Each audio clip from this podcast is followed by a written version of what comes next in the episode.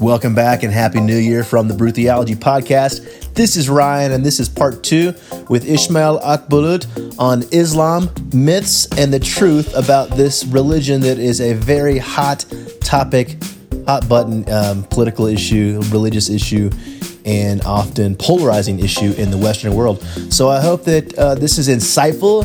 Hope that you've come to listen to these episodes with an open heart and an open mind, and then engaging in these conversations outside of your earbuds with your friends and your neighbors and your colleagues. If you like what we do, there are a few things that which you can do. First off, you can go over to iTunes and you can rate it and review it. Five stars would be great. Share it online. We are on all the Brew Theology social media channels at Brew Theology, except for Twitter, that is brew underscore theology. We also have a Facebook group outside of a page where you can interact with us. You can email Ryan or Janelle at ryan at brewtheology.org to learn more about what we do. Always go to the website, brewtheology.org, and we would love to partner with you. We'd love to have sponsors. If you uh, also like what we do, you can donate. You can go to the donate page on our website and you can give a one time donation or you could be a monthly contributor, and we would greatly appreciate that. We love what we're doing here. We're about to get back into business in Denver to start off uh, a whole new year. So, um, in a few weeks, you're going to be hearing from Pam Eisenbaum. She's actually come back to the podcast. We'll have her in Denver. And her husband, Mark George, will be, be back in a month after that as well. So, lots in store. We have a person from the Baha'i faith coming to talk to us. Uh, we're going to do somebody from uh, the Gnostic Church Endeavor that's going to be talking as well. A lot of great things in store. We have an event coming up in May. I know that's a long ways away, but you are invited wherever you live. Come to Denver. It's on May the 4th. That's an easy date to remember. May the 4th be with you. It's called Altruist. And uh, registration is coming very soon. So get excited about that. Altruist, where six faith leaders here in Denver are going to come together for a day over conversation about altruistic stuff. You get it? Altruist, altruist, and craft beer.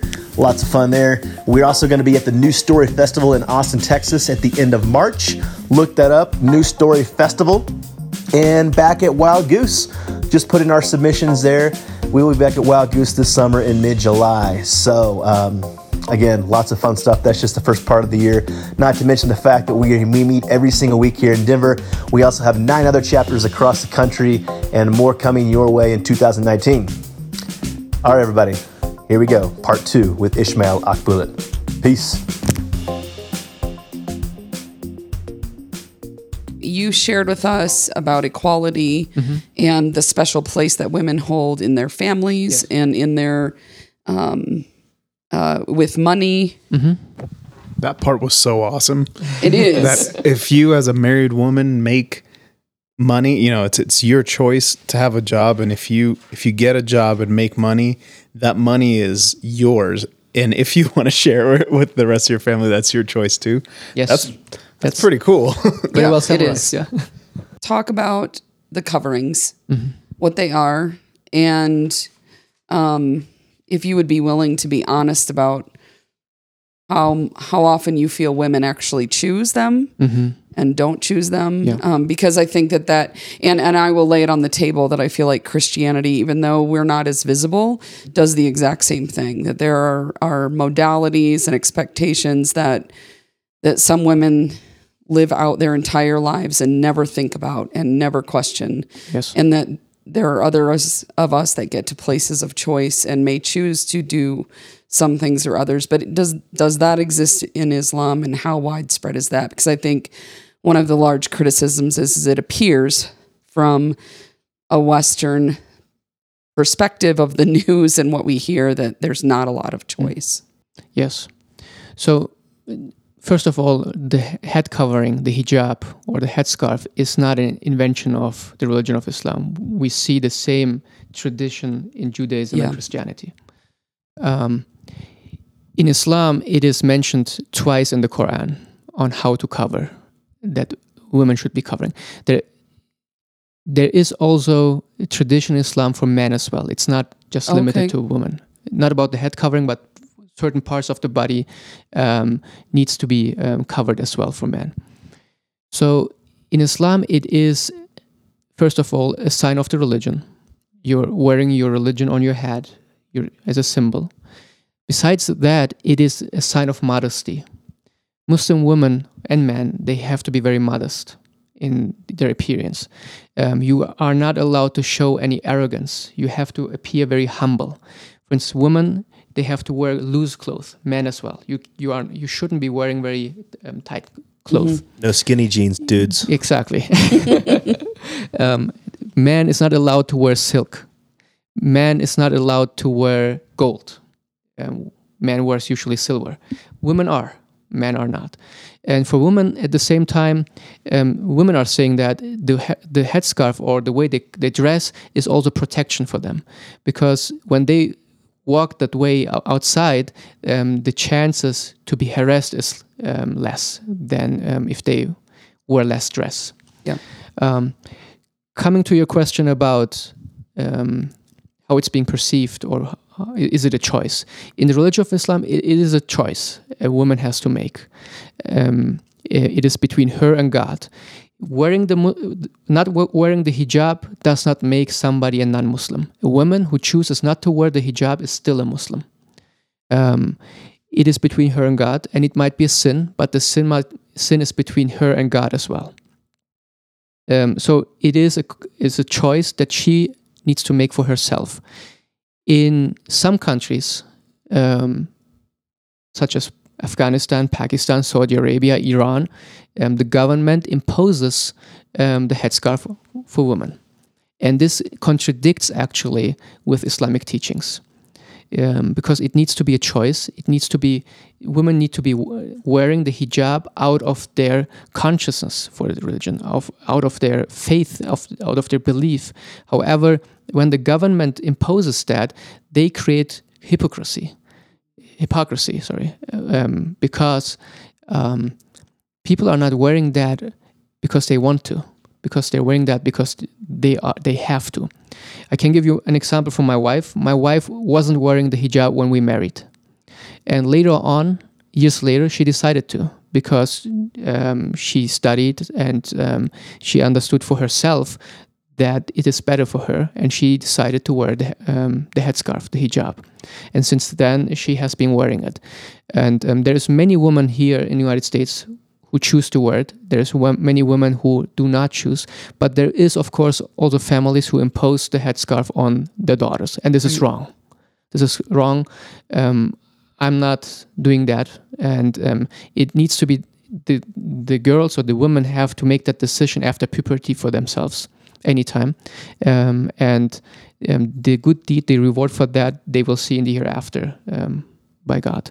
Yeah, it's um I'm uh, for me I uh, ran across a book by Ayaan Hirsi Ali, who I know is controversial, but in that book she described um, what it was like the first time that she removed her hijab when she was a refugee, and that actually opened the door for me to see the things that had been laid upon me in my Christianity, um, and so it's something that I don't don't fully understand, but it is it is something that impacted me just reading um, the way that those thought processes work and how they function and how they can function well and how they can function in bad ways. So I'm thank you for your thoughtful answer. No, thank you, and thank you for mentioning um, the author.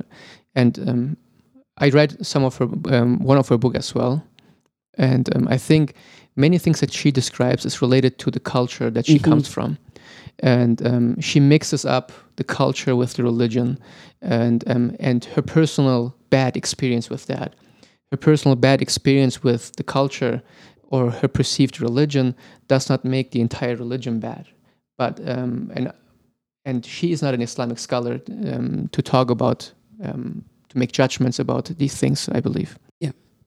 And uh, something that I was thinking, and and it just brought it to mind again now, and I'd like to say it on the podcast is that we have to realize that for those of us who claim Christianity, it's very similar. I mean, uh, American Christianity is a thing.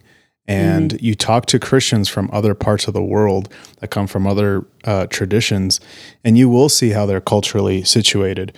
You go to, I have not been, but from what I hear is you go to Palestine, you can't tell who's Muslim or who's Christian because they're all wearing headscarves or head coverings. Um, you you look at what's happening. I won't get too much into the politics, but you look at what's happening in this country and how evangelicals in particular vote and the kinds of values that they espouse. From the outside, it's like these Christians are X Y Z, whereas maybe Christians in Africa or Asia might be thinking that's not Christianity. That's American culture. Mm-hmm. And, and you actually you stated that that culture. You said this the other night. Culture should never override religion. So how do you how do you keep those two separate? I mean, if if religion comes from a culture, Mm. uh, culture is influencing religion. I, this is where it's just difficult for all of us. Yes, So maybe this should be like a, an interfaith discussion right now. And absolutely. And I think the key to that is education. The key to, to that is absolute education that people have to study their religion. What is part of the religion? What is the culture? And some of um, the things that our prophet did was probably culture too, uh, in my understanding. For instance, you see a lot of men having long beards, right? And for some Muslims, the understanding of that it is the religion. I have to have a beard like the Yeah. prophet because he had one. I have to imitate him. But for some Muslim scholars, they say no, it's the culture. It was the culture of that time. You don't have to do that. Um, you can if you want, if you, um, but it's not a, a commandment to do that. How readily do Muslims accept that kind of um, cultural understanding and contextualization of the text? Um, American Christians definitely have a wide spectrum um, with, you know, even to the point where they may be willing to delineate out a Greek or Hebrew word, but when it comes to whether or not women can speak in church, well, clearly that is that's truth, you know. So, can you talk a little bit about how that plays out in Islam? Yeah, I mean, there, there is a variety of different interpretations um, among Muslims. So it is very difficult to say Islam says this and that because there is interpretations, a variety. But what we can say is there is a mainstream interpretation and then there is extreme ex- interpretations on, on b- both sides.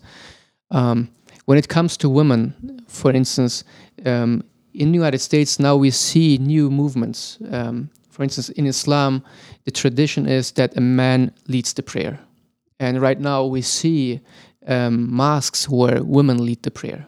Muslim women lead the prayer. We see mosques where men and women are praying side by side in the United States. Um, it's still marginal, Right. but we see these movements. We see LGBTQ mosques in the United States. Um, so, um, so these taboos are being broken right now, destroyed in the United States, and Muslims have to rethink and make new interpretations of um, the text, the Holy Scripture, the tradition, and so on. So the United States is is and is going to be a very interesting um, um, test for Muslims um, and the religion of Islam, because there is going to be right now there is no denominations among Muslims, no official denominations um, like in Christianity or Judaism, but there is more progressive Muslims. There is more reformed Muslims, if you will. There is more conservative Muslims, and maybe down the streets we will see um, these kinds of denominations among Right. Muslims as well. Right now, the mosques are more. Most of the mosques are more traditional, but there is more progressive Muslims who are asking for such spaces um, as well. So how is that viewed across the globe? Specifically, so somebody in Pakistan, Indonesia, I mean, we could list a lot of countries, and they look at American Muslims, these progressives that you're speaking of, LGBT plus. That this Dan just said, "Wow!" when you heard that, because I we were all thinking it. When they see this and they see women and men praying side by side, do, do they think this is not just taboo? This is heretical. These people should go to hell. Uh, What what is that? What does it take there? Some extremists might think that way, um, that it's heretical and um, it is a big sin um, and it, it is un-Islamic. They are out of religion. It's some new branch right now, un-Islamic.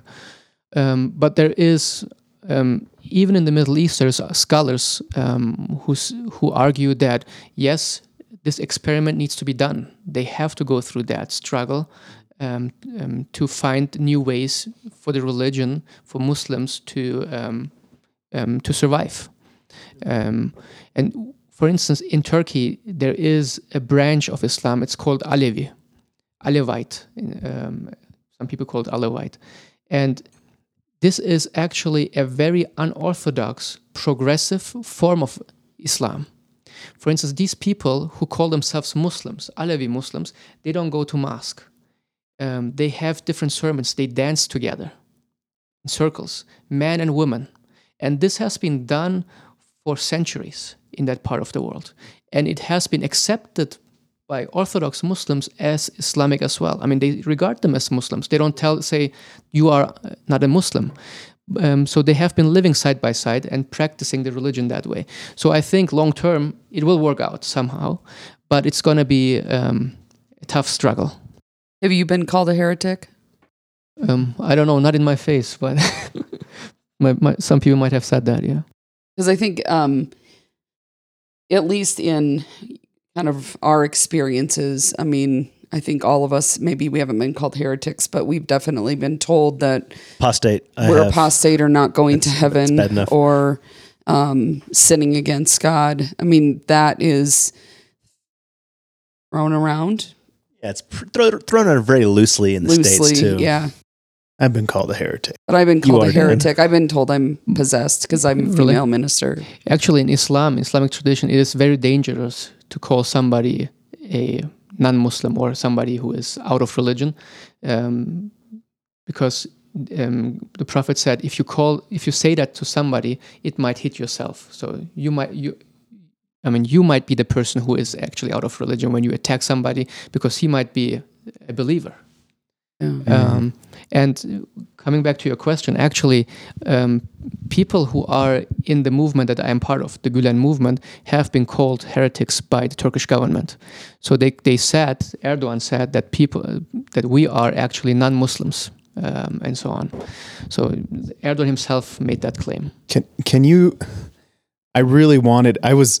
I wasn't going to bring it up, but you brought it up because I I did a little research before uh, before you spoke with us at Grandma's house. Good for you. Did you hear that, listeners? If you're actually in Denver, Dan did research. Maybe we should all read our homework beforehand.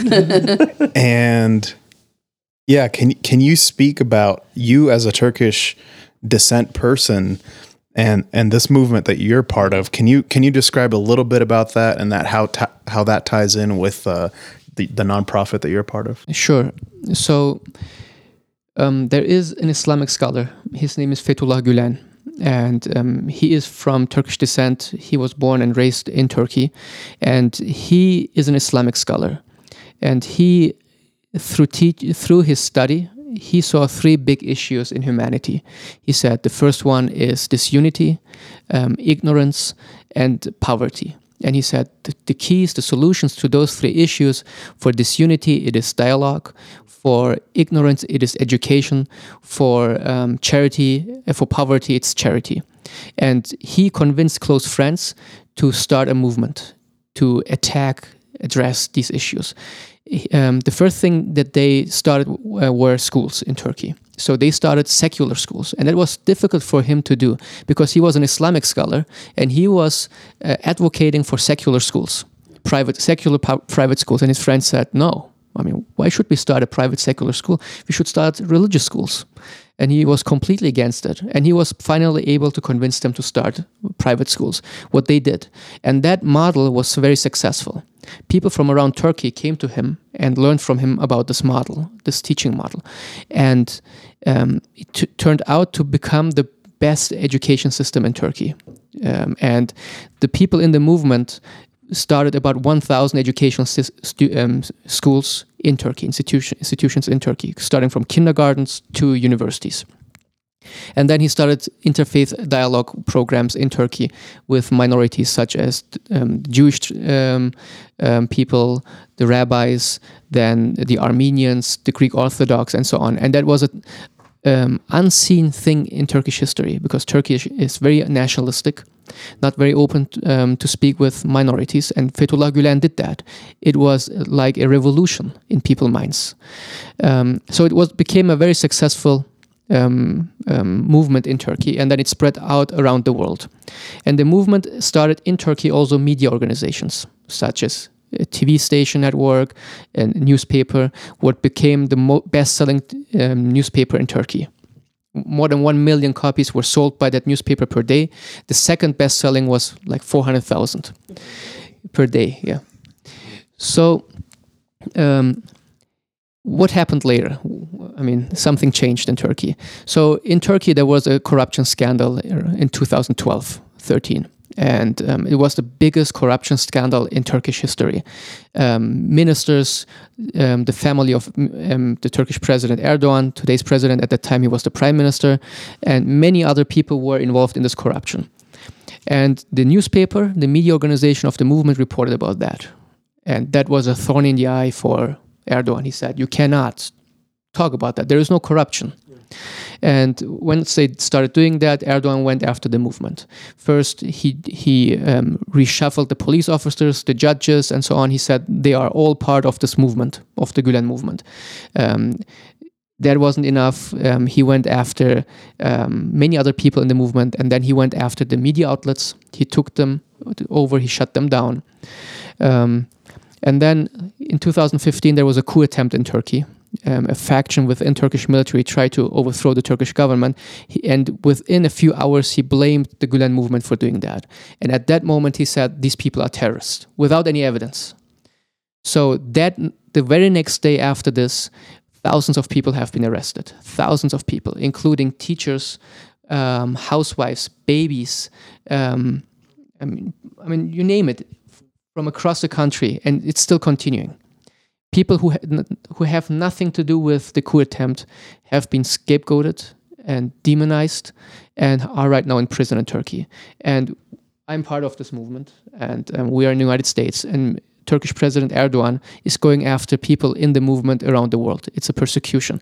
He was he abducted people in the movement, f- about 100 people around the world, including Europe.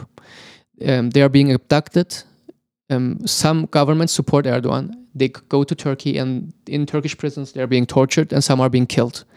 Um, and there, there's right now very there's a lot of evidence by Amnesty International other organizations about the torture in Turkey and about the killing and about the witch witch hunt. Some politicians in Turkey right now call it a genocide. What's happening in Turkey against people um, who are part of the movement. So it's it's a it's an atrocity um, in Turkey right now because Erdogan was successful at the beginning. He turned from a conservative democrat into right now a dictator, um, a vicious dictator. I'm sorry. Yeah, that's. Yeah, I'm sorry. Are you in danger for talking about this on our podcast? Um, I feel safe in the United States. Um, so I have written several articles about this issue as well, and I believe it is my duty to do that because I have the freedom in the United States. People who are in Turkey who are my friends who are in prison, I think um, I have to do that for them. Yeah. I have to do that. And um, I feel safe here, but if I travel to Turkey, I would be arrested most likely immediately for doing that. And there is a NBA player. I don't know if you know about him. He plays for the New York Knicks, Enes Kanter. Yeah. Uh, and he's very outspoken. He is part of the movement as well. And he's very outspoken about um, Erdogan. He got kicked out of the Turkish national team. His parents had to disown him um, because he criticized the Turkish government. So he's by himself right now here in the United States, um, living and w- playing for the New York Knicks. So this Islamic scholar, his name is Gulen. So the I'm going to spell this out for our listeners. First name F E T H U L L A H, and how do you pronounce that? Fethullah Atula, and last name G U L E N. Gulen. So go Google that and do your research. Yeah. Thank you. And you want me uh, to add one more thing about him? Yeah. um, when this current administration um, won the elections, um, there was one person in the U.S. administration, um, Michael Flynn, um, National Security Advisor, Yeah. and he was in office for I think two weeks or so. He got he was fired after two weeks, and the reason why he fired was fired was he met before the elections with Turkish officials, um, high-ranking Turkish officials, and they made a deal to abduct Gulen from the United States and deport him to Turkey. And he was paid five, more than five hundred thousand dollars, and he was going to pay it if the plan had been successful, millions of dollars. And um, you can read about that in um, um, on- you can Google it.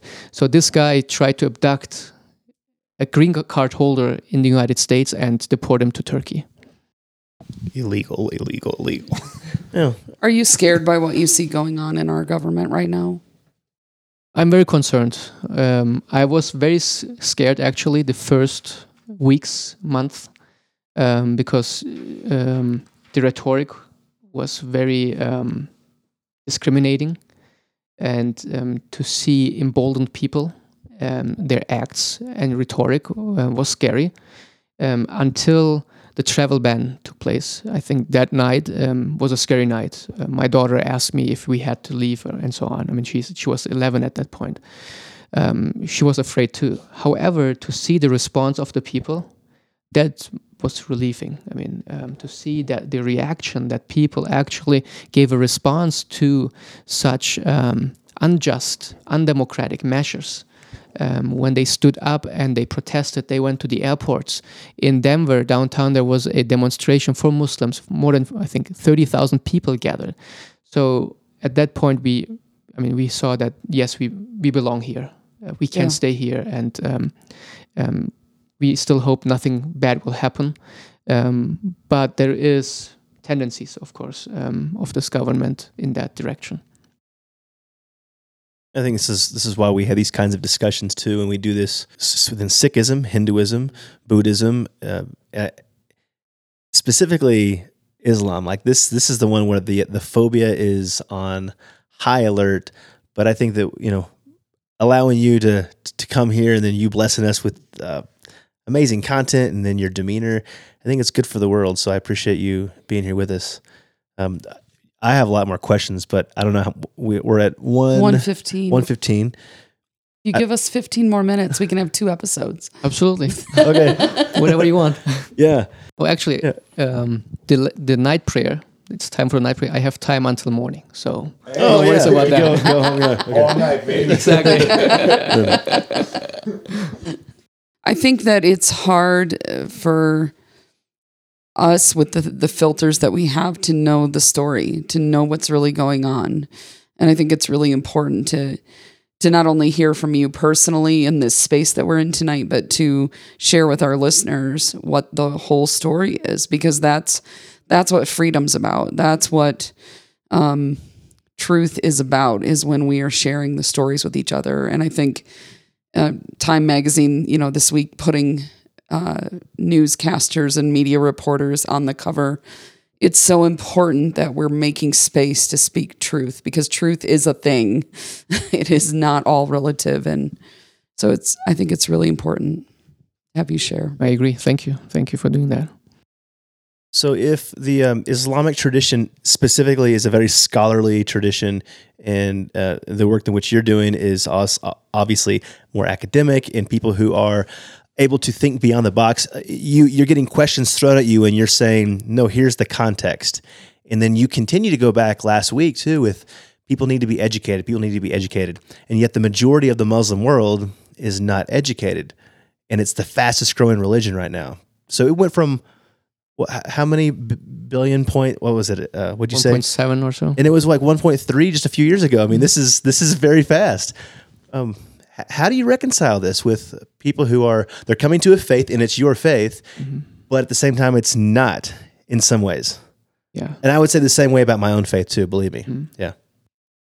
Yeah, it is a difficult situa- situation. Um, we don't know. I mean, th- there might be different reasons why people convert to the religion of Islam. Um, but it is a truth that there is an issue of education around the world with Muslims.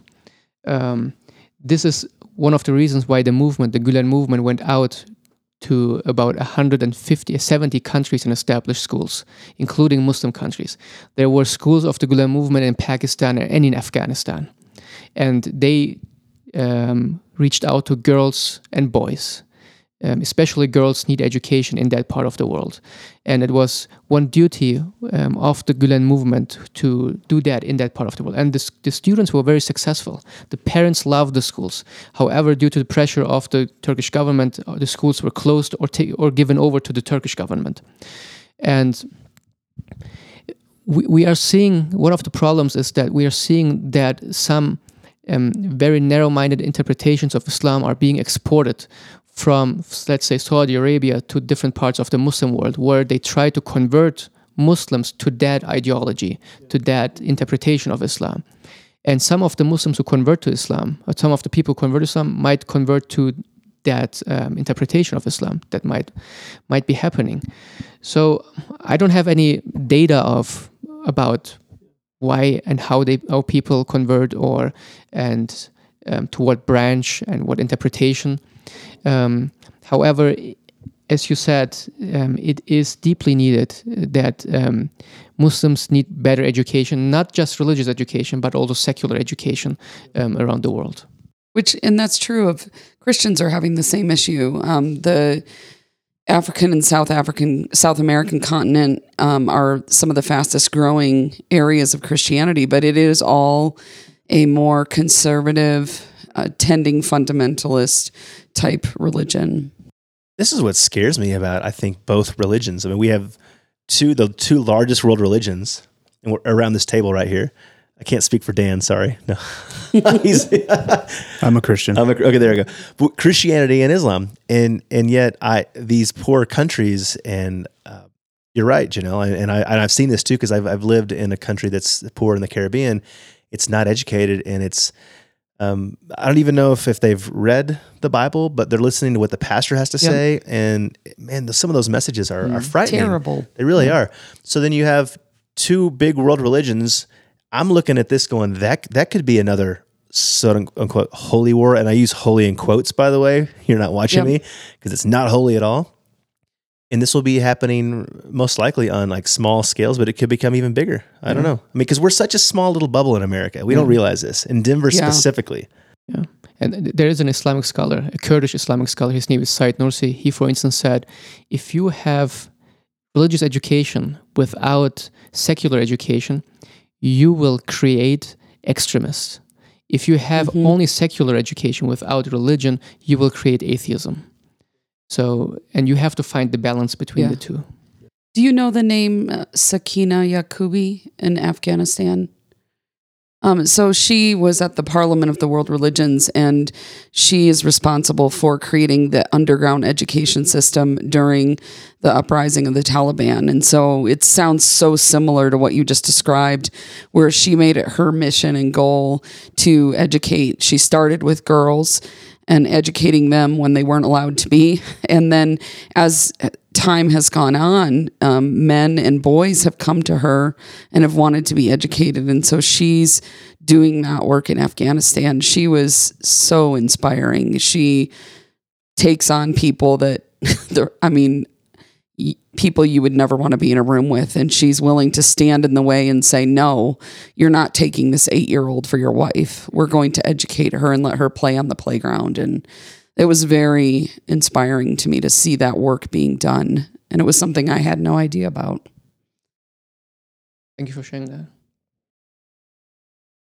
So there's certain countries where Islamic law, being a true Muslim, is it's eroding, it's uh, cor- corrupting the people, and they're br- they're actually breaking Muhammad's teachings and the word of, of Allah. Um, can you give examples for our listeners? So because so many people assume that's Islam, that's Muslim. When these laws are being broken, you're saying no, these are, these are commandments. These are things that like actually what they're doing is the opposite, but they're doing it in the name of Allah. Yeah. For instance, there was this law in Saudi Arabia where women were not allowed um, to drive. And actually, the law was they were not allowed to get a driver's license. Um, so they were allowed to drive, but they didn't get a driver's license. So, so problem solved. um, so this is completely un-Islamic. There is no ruling in Islam that wouldn't give women the right to do certain things that men can do. Um, men can, women can ri- um, run businesses, enterprises, uh, and so on. And this is completely un-Islamic. And r- recently, um, they changed the law actually, so now they can get driver's licenses. But um, at that point, it was completely un-Islamic. And an example for that that I usually give is um, at the time of the Prophet, women were allowed to ride camels, and today's camels are the cars. And why shouldn't be women allowed to um, um, drive cars today? And besides that, education in Afghanistan and Pakistan, the first verse that was revealed to Prophet Muhammad was Iqra. And iqra in Arabic means read. It is understood by almost all scholars, mainstream scholars, as a commandment for men and women to educate, to get education. It is a commandment. It is not a choice. And in some parts of the world, they oppress women um, and they say you are not allowed to get this education. It's it's a privilege, um, and this is completely un-Islamic too. Is part of your tradition that it's expected that people can read and speak and and know the Quran? Because in the Christian tradition, what happened is it was um, translated into Latin and then it was in Greek and Hebrew. And so many of the everyday people had no access to it until the 1500s. Is that something that Muhammad was trying to prevent happening in Islam? Yes. So, if you will, at that point, Islam was a reformist religion where people had to study. Um, your lifetime as a Muslim is a journey. So, throughout your lifetime, every day you have to study to read new things about Islam. You have to memorize verses from the Quran that you that you have to understand and repeat during the prayer. Um, so it is a tradition to read the tradition of the Prophet, um, to read his life, um, to read the Quran. For instance, um, it is a, it is um, very common during the month of Ramadan that people sit down and read the Quran um, completely. So some there is millions of people who memorize the Quran actually. So um, it, it there is a strong emphasis on educating people about their own religion. Um, but this notion has been lost, unfortunately.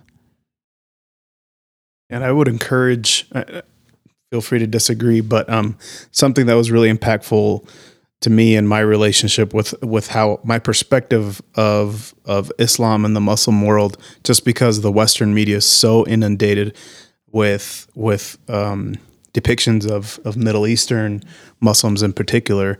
Um, I went to the I think it was the Nature and Science Museum, and they had the Silk Road exhibit, mm-hmm. and you read about how the Islamic world was the you know the pinnacle of mm-hmm. science and math and just about everything, and it was really beautiful and, and eye opening. I completely agree that um, during the lifetime of Prophet Muhammad and afterwards, he emphasized on seeking knowledge, and people a- actually went um, during the Islamic dynasties, the Abbasid, the Umayyads, and Seljuki. Um, during these um, hundreds of years, they were leading in science, astronomy, math, and so on. Um, philosophy, they took the Greek philosophy and they developed it actually. Um, however, after the 12th century, um, there was a stop in this um, developing science um, or new developments, new ideas in the Islamic world, um, because people thought that, I mean, we are at the peak and it's enough. We don't need to do anything yeah. more. Um, and that was actually, Islam went into the dark ages at that time. And right now, I hope and I see that Muslims in the West are developing new ideas, new interpretations um, for Muslims. And I think this is going to be, hopefully, in terms of interpretations, the renaissance for Muslims again. So that's where we, we get to this uh, in the Jewish world, it's halakha, and in, in the Muslim world, it's, it's Sharia. So, uh, just help kind of clarify uh, Sharia law and what that looks like in, in hopefully this Renaissance age, because that's exciting. yeah. So, Sharia is the outer dimension of Islam. Sharia answers the question of what a Muslim needs to do. Um, we talked about the five um, pillars of Islam. Um, so, the Sharia defines on how to do that um, um, so, for instance, how you do your, how you perform your pilgrimage, how you pray five times a day. This is written in the Sharia. Um, in in the West, people think a lot that the Sharia defines the government system. Um, there is actually a small portion only in the Sharia that the, talks about government system, and not government system, but how what the relationship between the ruler and the people should be, and the people and the ruler. Islam does not define any government systems. Islam does not say that monarchy, democracy, communism is the right way to go. Um, Islam says if you can re- live your religion freely, any government system is fine. Um, in my opinion, um, democracy is the best system um, of governance right now in the world um, however, if you happen to be born in China, let's say, and you are free to live your religion, it's absolutely fine. But you are not. China is actually right now persecuting Muslims. Um, in in terms of what the West tells about Sharia, it's about the punishments, cutting the hand, cutting um, certain parts of the body. Um, so what happened is in that part of the world when prophet muhammad started preaching the religion of islam it was a common practice for instance if you had stolen something that the hand would be cut that was a common practice to resolve that issue An eye for an eye. yeah, eye for an eye. Yeah, it was that practice because they didn't have any prisons. There was no concept of prison, and they needed to have an effective, fast way to resolve the issue, and that was the way they de- dealt with that. And some of that um, was adapted by Muslims because they lived in that part of the world. But um, the next generation of Muslims, um, when they, for instance, lived in the areas where the Persians lived, the Romans lived, and they saw the concepts of prisons and so on, they actually said, we can change these punishments to modern, at that time, punishments. Okay, so instead of cutting the hand, we can send you to prison for so many days. So there is room for interpretation um, in Islamic tradition. However, if you take it literally, yes, at the time of the Prophet or that um, it was handled that way, then you have to do it the, the same way again. So some some people say that. It- I mean, the only right way is the way the Prophet did it and the people at that time. So we have to go back and they do it exactly the same way.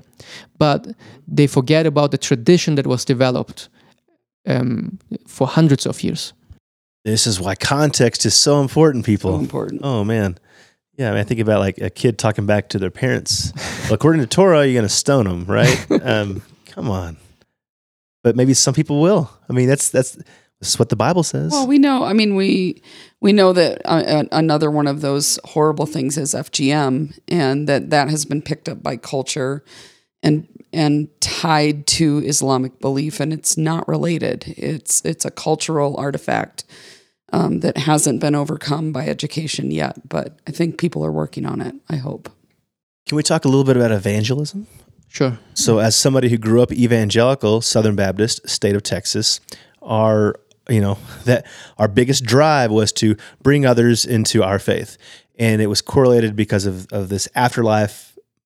What we believed was if I if I save their soul, or if God does it, but I'm the conduit that does it, then they're going to be good in the hereafter. I, I've that's not how I operate anymore as a Christian, um, but it's Well, still yes, we do. it's still but it's Brew theology. but it's not through Brew theology. No, You're gonna but I- scare people. Everyone No. had suspicions for yeah. years, and now you just Uh, yeah, this is how he's getting them in through brew theology. No, I, uh, we have No. we have how many hundreds, if not thousands, of fewer listeners because we're doing this. Let's be honest.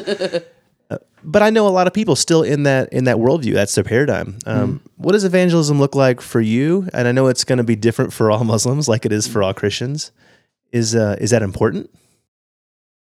So the concept of missionary um, does not exist in mainstream Islamic understanding. In the Quran, God says, I open the hearts.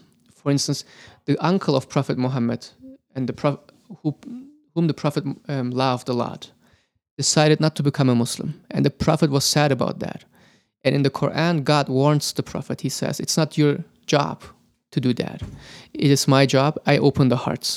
So, um, in Islamic understanding, there is no concept of going and doing missionary work in mainstream Islamic understanding. There is, meanwhile, some groups they go around and they invite people to the religion of Islam. In Islamic understanding, it is being a role model. So you have to be a role model for yourself, for your family, and for your environment. And if people choose to become a Muslim, it's completely up to them. If they have questions about your religion, you can answer the questions. If you, um, if they approach you, um, you have to help them. If they want to become a Muslim, you have to help them. But you are, you shouldn't be going to a person saying, "Hey, you're sinning. You're going to go to hell. Become, become, uh, become a Muslim." That does not exist in mainstream understanding in Islam. Yeah, so so from my limited understanding, I'm not a Muslim. Let's say I, I you know I die tomorrow. Um, is this is this a sad thing for you? I'm just curious because I, I, and, I and I no no I go no listen. it's a weird no it's a weird question because I go back to my my upbringing and we, we all can. And it's it is that moment of like well you were with somebody who was of of the wrong faith that's not as you know elite or superior. I'm just using words because that's all we have. And it's your responsibility um, and yes God does open even we've heard that God opens the hearts we heard that in Christianity too but it, it, it really comes down to you being the messenger for God in that instance. And I, I mean, again, this is this is a, it's a weird question, and I understand it, but it's a very practical, relevant question based on what we see religion, how it plays out today. For Muslims, there is no guarantee to go to heaven either. So I don't, I, I cannot tell you that I will go to heaven um, because it is up to God. Um, I don't know what's going to happen to me tomorrow. I don't know how God is go- going to judge me. So, according to Islam, not only Muslims will go to heaven. I mean, there's people who lived before the Prophet came, right? There's people in this world who have never heard about the religion of Islam. There, there might be people in this world who have never heard about God at all. Um, so, So he- heaven is less about what you believe and more about how you live. I mean, heaven is Is heaven is where I want to be, okay, where I want to go. Um, I don't want to go to hell, um, and it is through um, being a good human being in this life, um, um, and I mean, being Muslim. Let's say it's this way: there's two types of Muslim: a Muslim with a capital M and a Muslim with a lowercase m. Muslim with a capital M is an identity. Okay, anybody can say he or she is a Muslim, but the most important thing is being a Muslim with a lowercase m, which def- which is defined by values, um, which I tr- how I treat other people, how I treat my children, my wife, and so on. And this is way more important. And if I do that, and if I believe in God, I hope that God will allow me to enter um, paradise. You believe in a physical hell, like a that it's a uh, what's the word ontological place? Is that right? I mean, there, there, there is different interpretations about that in Islam as well. Um, I mean, you can you can punish people mentally. You can punish people by burning them, right? So, I don't know. Um, scholar, some many scholars say it is physical. It is physical. It is physical, but um, hell may not may not be the end point. So you can go from hell to heaven. Um, that can happen as well. Um, and by the way, I said that I want to go to heaven. Uh, and in Islamic, in Sufi tradition, for instance, um, your goal shouldn't be to go to heaven. Your goal should be to please God, because if you if you want to go to heaven, that this is something um, where you try to please your ego, because it's for yourself. But what you want should be only what God wants. So, um, one Islamic scholar said, if God is going to be happy if I go to he- he- uh, hell, let let uh, let it be. I mean, I, I will do it to make God happy. Um, so that understanding is actually um, more correct than to say I want to go to heaven. So I'm sorry about that. no, that, that's That's a good. good I- I- reminder. it is a good reminder. I think that uh, Western Christianity is typically driven by the ego. yeah. yeah. So if God says you're going to hell, then I think that uh, there would be issues. Do you have any questions for us since we're engaging in dialogue, coming from different traditions? I know you do a lot of inter- interfaith work, so it's no surprise. But I was going to be like, if you die tonight, where would you go? Are you guys sad that I'm not a Christian?